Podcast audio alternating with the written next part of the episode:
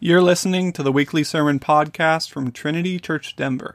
To find out more about Trinity, visit our website, trinitychurchdenver.org. And would you join me in reading our New Testament reading for today, 1 Corinthians 9 24 through 27? When I'm done reading, I will say, This is the word of the Lord. Please repeat by saying, Thanks be to God. 1 Corinthians 9 24 through 27. Do you not know that in a race all the runners run, but only one receives the prize? So run that you may obtain it. Every athlete exercises self control in all things. They do it to receive a perishable wreath, but we an imperishable. So I do not run aimlessly. I do not box as one beating the air, but I discipline my body and keep it under control, lest after preaching to others, I myself should be disqualified. This is the word of the Lord. And now turn with me to Proverbs 29, and we'll be reading verses 16 through 27. Proverbs 29, 16 through 27. When the wicked increase, transgression increases, but the righteous will look upon their downfall. Discipline your son, and he will give you rest. He will give delight to your heart. Where there is no prophetic vision, the people cast off restraint. But blessed is he who keeps the law. By mere words, a servant is not disciplined, for though he understands, he will not respond. Do you see a man who is hasty in his words? There is no hope for a fool than for him. Whoever pampers his servant from childhood will in the end find him his heir. A man of wrath stirs up strife, and the one given to anger causes much transgression. One's pride will bring him low, but he who is lowly in spirit will obtain honor. The partner of a thief hates his own life. He hears the curse, but discloses nothing. The fear of a man lays a snare, but whoever trusts in the Lord is safe. Many seek the face of a ruler, but it is from the Lord that a man gets justice. An unjust man is an abomination to the righteous, but the one whose way is straight is an abomination to the wicked. This is the word of the Lord. Let's pray. God, we now enter a time of bringing your word before our eyes, and I pray that your word would stand above all else. Uh, that'd be something that's honored uh, that we would love to listen to your words. We'd love to, um, we would delight in receiving them as formative for our own lives, formative down to what time we wake up in the morning, to how we spend our days, to how we go to sleep. Lord, help us. Would your Spirit guide this sermon this morning? In your name, amen. My name is Ryan uh, Ryan Elanius. I am one of our parish elders, also on staff uh, as our care guy. Um, so it's, it's good to be able to be in the pulpit uh, for today. Again, as you might have heard in our prayers for, of the people, Brian is up in, I think he's in Seattle now. Uh, he's in Seattle uh, doing some time studying for the fall. So uh, the last few weeks, we have been focused on particular roles, uh, particular roles of both fathers and mothers with their sons. And now we're turning to something that I would say is more of a muscle. It's more of a, nus- a muscle that needs to be worked out in all of life, and that muscle is discipline. So, what, what does it mean to be a disciplined people? To be a people who exercise discipline. The trouble we're going to face in how we posture discipline this morning is that we could very easily approach this with our 21st century lens that's looking at how do I experience the betterment of myself or just my personal projects. Like the parable of the sower, we might give those disciplines a strong college try and because our motiva- motivation was based on ourselves, uh, the sprout withers and dies. We experience this and see it in the city that surrounds us. Um, we see it through general self help. I'm going to try out this new diet that takes away all the pleasures of life, um, or this new cutting edge gym um, that it's like orange in the room and that helps you sweat better or something. I don't know anything about that place. Um, Jordan Peterson says living a life of order starts with making your bed in the morning. And while wise discipline certainly does lead us to make our beds in the morning, that's not the foundation on which we need to start. Um, another version of this that we might experience apart from the foundation of God um, in His Word is chalking up discipline to personality. Uh, there's some people who are just born to be disciplined, but I am not. You are. Uh, you are meant to live a disciplined life. Uh, I will rebut that further. And then, third, um, in the church, we might beat the dull drum of spiritual disciplines. I just need to do this thing that I'm told to do, uh, either because it's my own good works to prove I'm a Christian, or uh, so I feel better the start of my day. Those are important. That is an important practice. It's not the reason that we do it. So, my prayer for this morning is that we would be able to reimagine what it means to be a disciplined people. That'd be something we believe is for all of us and for the good of our city. So, I'll just pose that question to you. As we start today, what do you believe about engaging a disciplined life? Does it seem like drudgery to you? Does it uh, confirm your own good works? Our challenge uh, is that we have to pursue discipline wisely. That means there's a way to not do it wisely. Um, so reimagine with me by the means of John Calvin. Uh, I'm reading through John Calvin's Institutes this summer, uh, Institutes of the Christian Religion. It's a very pastoral read. Um, I highly recommend it in his institutes, he critiques an understanding of the Christian life that would lead one out into the desert in order to deprive themselves of life's pleasures. Uh, people would go out there so that they could, out to the desert, so they could focus on these spiritual disciplines, so that I could pray with my life, uh, read the scriptures, fast. Monasticism was an escape from the world. What Calvin was after was not the complete bulldozing of a monastic life, but doing so locally, living out that same commitment and passion for God within the city we find ourselves in. Um, he called this, uh, I believe this is the Latin, paideia, um, formative education, life of piety. So the church, our church, needs to open our eyes to see the fact that. Um, their role in society was formation. It, it, has always been formation. And that's not something that we go and do out in the desert. We are right now sitting in the middle of our city. This is uh, formation for our desert city. Um, this city is a desert and it needs the irrigation of the Spirit. And so we live out the disciplines to irrigate this city. As disciples of Jesus, when committed to a disciplined life, we're committed to an alternate vision of society itself.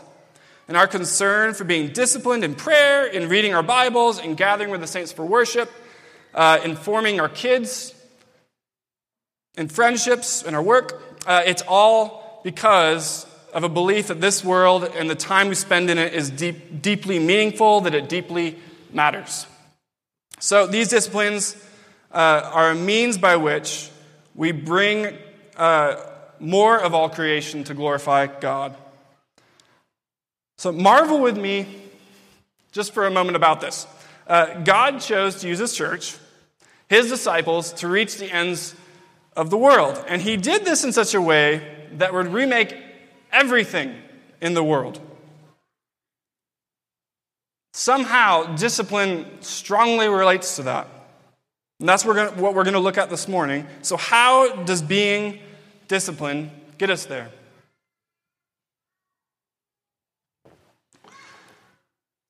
So, the muscle relates to everything, muscle of discipline, and there are right ways to commit to spending. Um, it, it, means that there are right ways, right ways to commit to spending time with God, communing with God, to how we parent our children. Um, and it also, there, it, there are one, I should just say for a moment, there are a thousand ways uh, that we as parents, our instructions are teaching our children discipline right now. And that would be um, to the end of rebuilding even the way we wake up, the way we go to bed.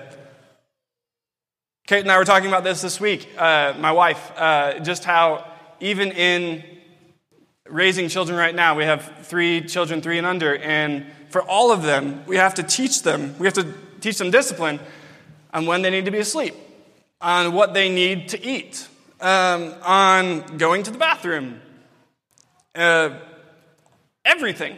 Like there are a thousand ways you need to discipline your children. It's not just don't do that. Um, we're teaching our children discipline in everything. And we,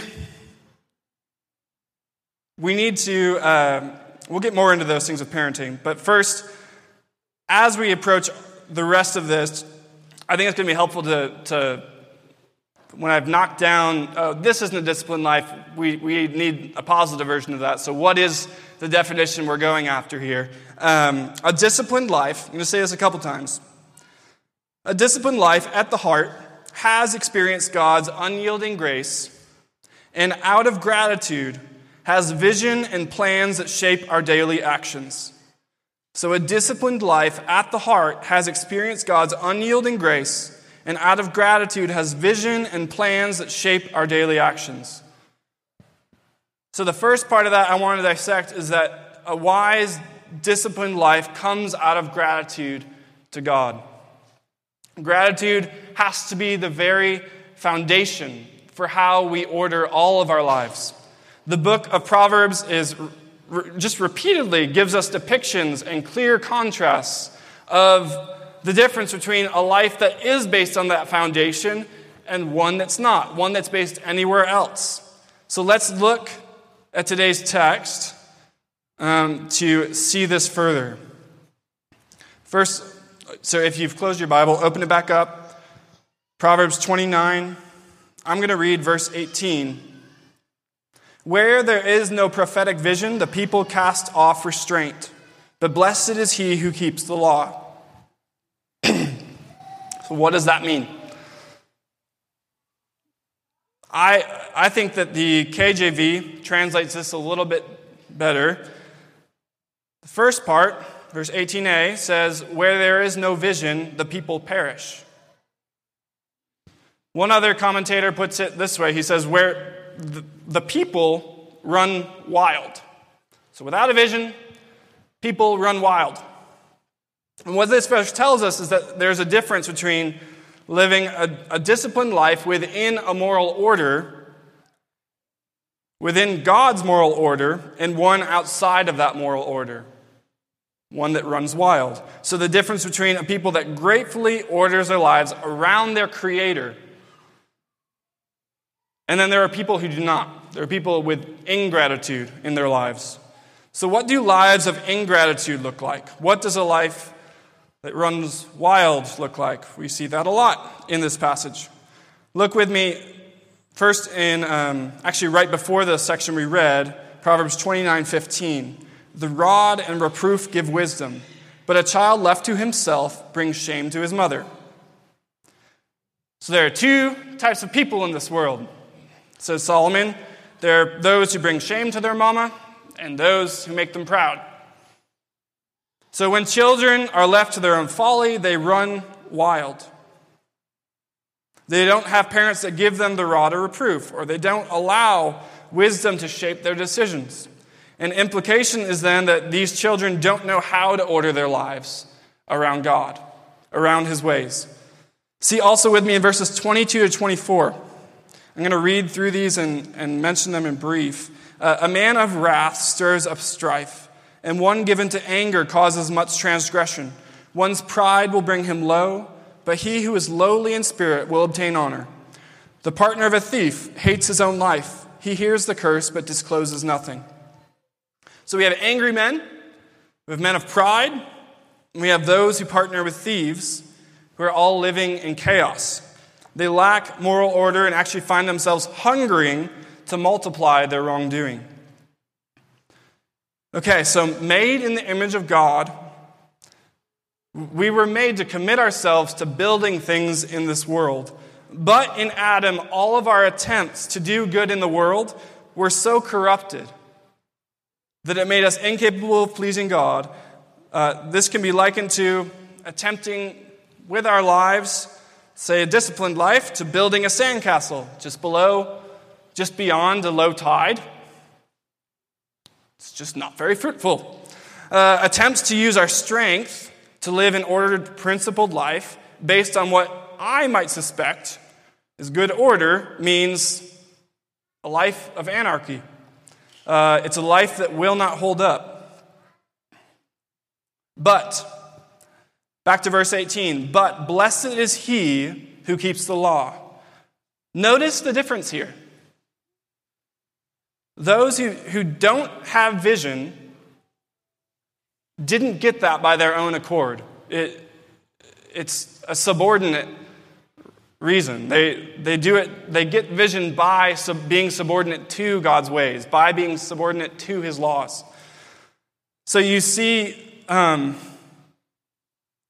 when we, are, when we have, uh, uh when we do keep the law, we expect what perversions there are in humanity. We expect what perversions there are in ourselves. And we have a category to then need to order our lives by what God says, need to pl- put those in place, need to confess our sins that this morning um, to that order.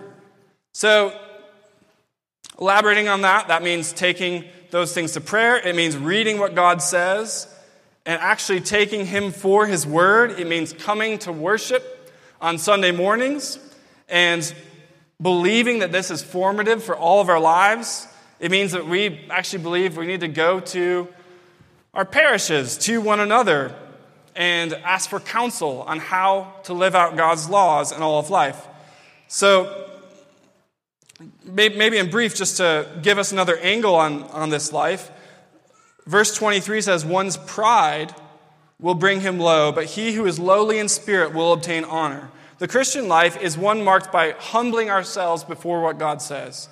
So we always approach God's word believing that our thoughts are lowly and that I should prize his words. I should think of his thoughts more highly than my own. So this is still on living lives of gratitude, and that's where we come to Christ. Christ, being the only one who has kept the law, is blessed. He delighted to live the way that his Father made things to be. And when we are united with Christ, church, when we are united with Christ as sons and daughters, we understand how this world is ordered. Hearing God's voice, we can then express lives of discipline, envisioning practices that keep His law. What are those practices? I'm just going to rattle off a few here. Uh, couples who know that God, uh, that for God to continue to hold their bond of marriage together, they need to take regular time of having dates with their spouse, of being in the Word with their spouse. They need, uh, second, we need to uh, educate our children Christianly. Third, for, for our church to collectively have a vision of delighting to be disciples of Jesus, it begs us to be accountable to one another. It begs us to hunger to help one another grow in discipline, in being people who read God's word, who, who love to talk about it together. It extends to our employers. If you're, you're, you, we can't just be happy being an okay accountant or an okay barista. We find the areas in which we're weakest and we say, I, I especially need to be disciplined there. I especially need to, for the sake of God's kingdom in this world, need to grow in that thing. So, one, uh, one insight, just as I wrap up this first section on ingratitude, that has been just especially helpful to me in a gift uh, in my preparation for the, this morning has been that dis- disciplining our children is not that far removed from what it means to live disciplined lives. Um, further, that disciplining our sons and daughters is actually reflective of how God the Father shapes us. Some of the best wisdom I've received from others is to always work to bring our kids back into fellowship. So when we need to tell them a hard thing, we need to discipline them, we always want them to come back into fellowship with us. And when our, we discipline our kids, they know there's, there's already a relationship there to where they want to come back to us. How much more is this true when we receive discipline from God? God, when we are veering off into destruction as those made in His image but corrupted, He called us back into fellowship with Him. And even after we sinned against Him in the most egregious ways, He didn't just bring us back into His house as slaves, but as sons and daughters. And so, what kind of life does that rise up out of our own hearts, out of our own households? As his sons and daughters, we should want nothing more but to please our Father, to shape our lives around that. And so, um, God, in his grace, he does discipline us. Uh, his hand is over our lives, and he disciplines us so that we would delight to do what he says. So I'm not just referring, um, I am referring to the ways he corrects us in our sin, and I'm also referring to the opportunities He places in my life that, that I may not want. But He says, no, this is, this is something that's on your plate and that you need to um, irrigate. Okay, so this is where discipline starts. It starts with gratitude to God. To God. And discipline also, continuing on uh, to get everything we can out of verse 18. Um, Discipline inspires, I'm sorry, purpose should inspire a disciplined life. It should give us vision for a disciplined life. So it runs across our minds as a marvelous idea that we would turn our hearts to God from these deserts of unbelief that we once were into flourishing gardens. But when God takes hold of our lives, when the Father sees you as his own son, his Spirit requires things of you that are going to be painful. Uh, things that I may not have suspected he would have wanted.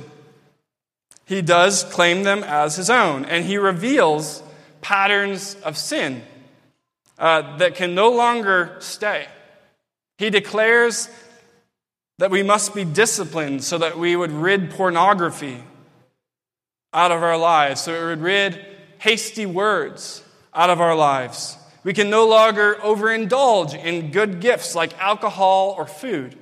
He reorders our hearts so that we would be filled with meditations on His Word rather than running wild with rampant desires. So, if our lives are not shaped by God, by trusting in the Lord, they will chase after this world or they will chase after man. Verse 25 says, The fear of man lays a snare, but whoever trusts in the Lord is safe. This is a warning about the snare of fearing man. Of this is actual when you fear man, you actually orient your life. You discipline your life around what others think of you. He reshapes that. Another way this plays out is in our anger. Verse 22 a man of wrath stirs up strife, and one given to anger causes much transgression. This is, this is a desire that he will no longer let live in our hearts if he is going to live there. So we need vision when, when he's removing these different things. It's because we know they can no longer exist in what kingdom work he has our lives doing. And so, what are our practices becoming instead? God emphasizes discipline in His Word. Uh, we can mistake it for drudgery, but He's building something more wonderful. Turning to our New Testament passage, 1 Corinthians 9, uh, I'm just going to reference it in brief here. We're living lives that, on our own accord, are not, there's, there's not self control. We say one thing, and our lives do another. But we must exercise self control if we want to obtain this imperishable wreath that Paul describes. And we need to do it with fear and trembling. So we discipline our bodies because we believe it's not an aimless endeavor, but it's a product of becoming better boys, girls, men, and women. So if today you are resistant to the necessity of self control, to disciplining your life, you're in danger of an aimless life. Okay, that's established. So you might say, yes, I need self control, but you, we still haven't talked about what that vision is. Um, let me share for a moment, just briefly, maybe a personal example to help draw this out a little further. Um, we, we live our lives to glorify God.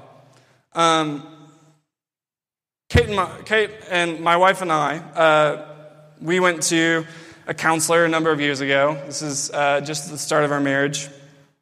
I was figuring out some things with career trajectory, and uh, this wise counselor saw a need to convict us of having vision. And when asked what we wanted our lives to be about, I said, I think I want it to be about glorifying God. Just true. But I'm very thankful that he challenged me on that. Be- not because glorifying God um, isn't what life is about, but because that vision doesn't help us as the Elaniuses, it doesn't help our family come back to particular, um, it doesn't give teeth to particular principles for times where we're, we're at odds about decisions we need to make as a family. So that's true, and under that glorifying God, when we thought about it more deeply, what we realized was we needed our lives um, to be about something more tangible under that umbrella. So we, as we prayed through it, said, okay, our lives are about being a hospitable people that encourages others to live their lives more Christianly. Okay, so there's now something that both informs why prayer is important for our family, why reading the word every morning is an important practice. Uh, that teaches our children that as they're growing up, why these things are important for what it is we're doing with our whole life. Um, hospitable practices as a family. So, developing individual and household visions like this can help us to move from drudgery in these disciplines to something much more. And that much more is what God grants us in being able to move um, into not drudgery, but instead inspiration. So, practices of discipline, when they might have once been something there where we're paddling in a boat, going against the wind, feels like all odds are against me in this Bible reading challenge I'm doing, uh, it can become something totally different. If I find a way to actually see how keeping God's law in my own life should have effects on how I start my morning. God's Spirit, what He does there, He's, he's bringing these practices of discipline to be from paddling that boat against the wind into being a sailboat who is drawn somewhere by the wind, who is inspired by the wind. So may God grant us to be a people who are disciplined, uh, whose disciplines are inspired by Him, who are inspired by a life that He would want us to live. If you don't know what that is for you personally, if as you are forming those disciplines in your life in the particular ways that God might cause you to wisely grow in disciplines right now, like ask God for help and put pencil to paper. Find ways to, um, to evaluate what those disciplines need to become.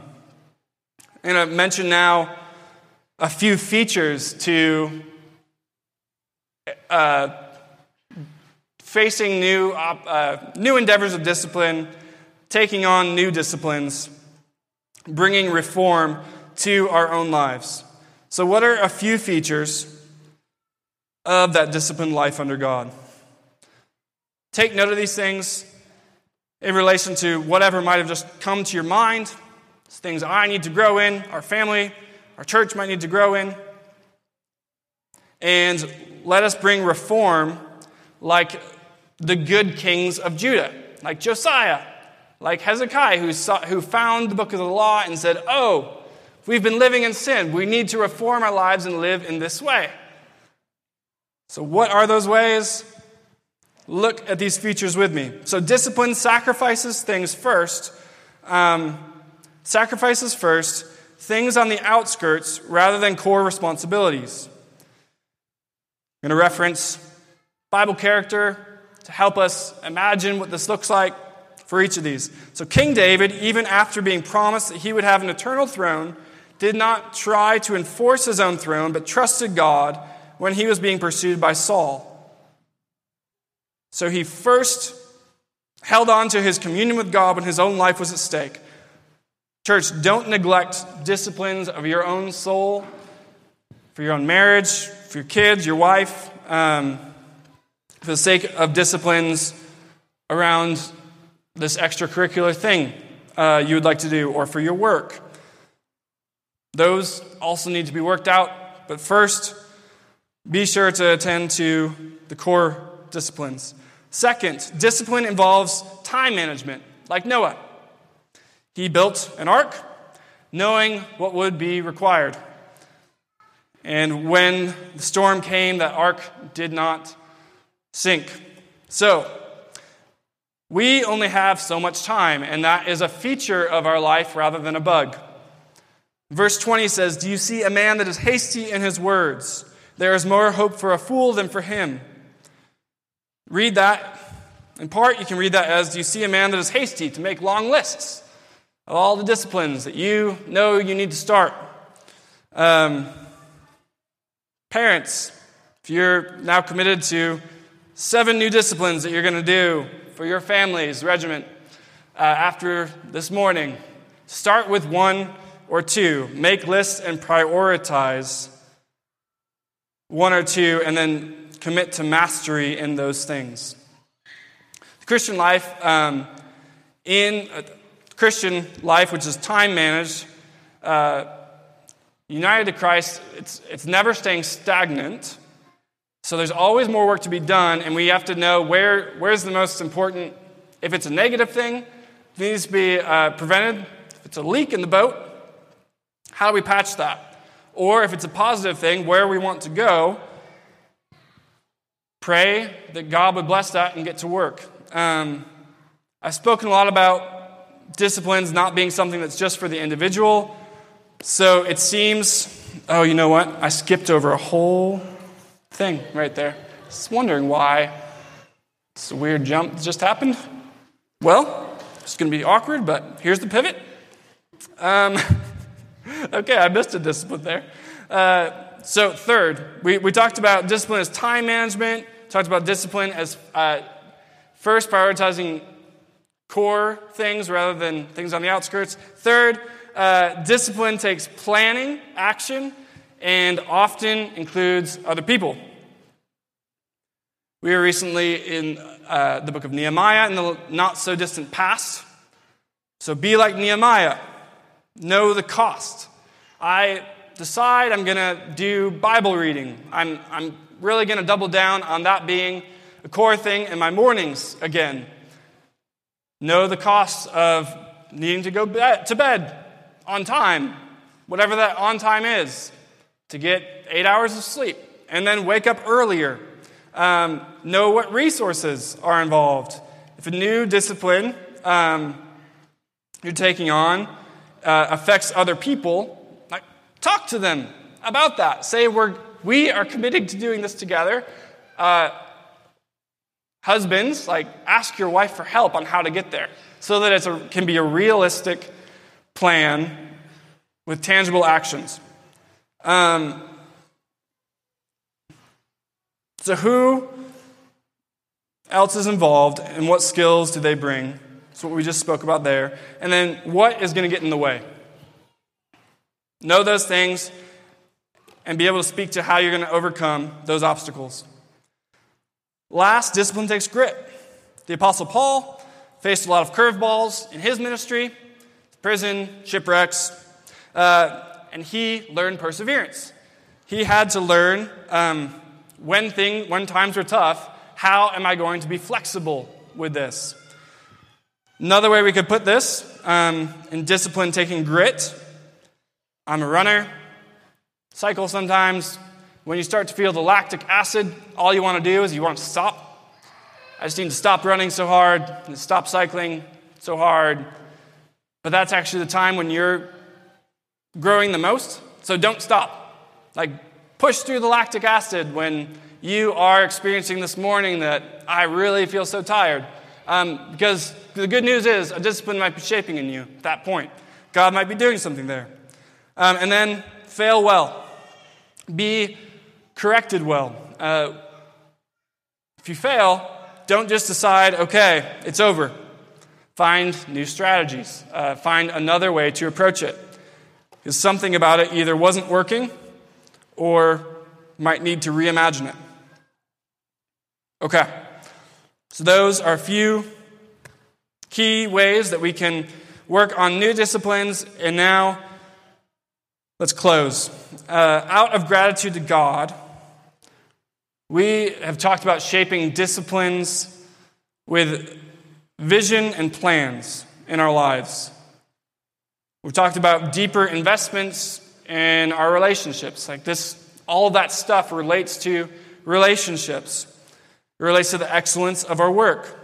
So constantly remember why we're doing those things. Have the why in front of you so that we would be a church who's inspired, inspired to do what God says, and to continue to be shaped by these practices.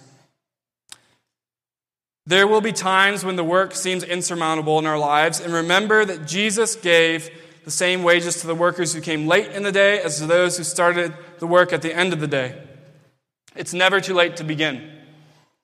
Jesus was talking there about a salvific matter, but it relates here also to a matter of our disciplines. Um, all these things I've never done in my life, begin.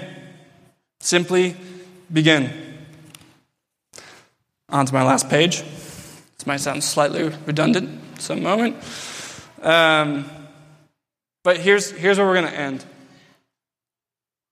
Um, one, in that I've kind of emphasized discipline uh, not just being something for the individual, as, something that we should be reimagining as a church together, I have one plug um, that I'd like to draw our attention to, maybe one of the projects you, your family or you as an individual consider as a summer. Um, this fall, we are a church who desires to pray together. And this fall, uh, we're going to kickstart off again uh, some Wednesday morning prayers. Uh, this last spring, we prayed once a week together and a legislator, representative of Colorado, was here just to inform us of particular things to pray for. Um, church, like, what, would, what could God do if we were a people who came together this fall and we prayed together? Um, early in the morning, I don't have exact details right now, but early in the morning, come together and we pray for the city, um, for the politics of the city, for people who need to be saved and repent of their sins um, for people in our church. So I would implore you consider taking on that discipline this fall. And then last, where I'd like to, for us to end is in the discipline of rest. In all, in the, all the work we do, surely comes from grace. Uh, it seems sufficient to us that we would end on the discipline of rest. So, church, this table down before me, um, it represents the sacraments that call us back to resting in God. God did not change yesterday, will not change today, and He will remain the same forever. So remember that reality. that should cause us to delight, to delight in the order that God has given to things around us, to tomorrow, and that is for all eternity. For those here this morning who might not know Jesus, um, really glad you're here. And your toil will make you weary. Continued attempts to make your life good enough, um, they will never satisfy and will one day lead to being faced with God's wrath. But if you want your life to be ordered by practices under God, I'd love to talk to you after about getting baptized. Um, when we come to this table and we confess our sins, Jesus gives us rest. There will be more work Monday morning. There will be disciplines that we need to get inspired to do. And Jesus himself said that he would give us a burden. Said the burden was light, but he would give us a burden. But he gives us rest from anxious toiling because he perfectly represents us before the Father. And we see that in the water of baptism. Remember that God has washed you, He loves you, and has claimed you as His own. We see this in the bread and the wine. And this reflects the table that we all are able to sit at and feast with the Father. Verse 26 should bring us to tears of joy in closing. Many seek the face of a ruler, but it is from the Lord that a man gets justice. Because Christ on the cross received the wrath of God, in him we do not have to. And we're reminded of that in the bread and the wine this morning, so that we might live lives of gratitude. Do you join with me in prayer? God, would your spirit fill us?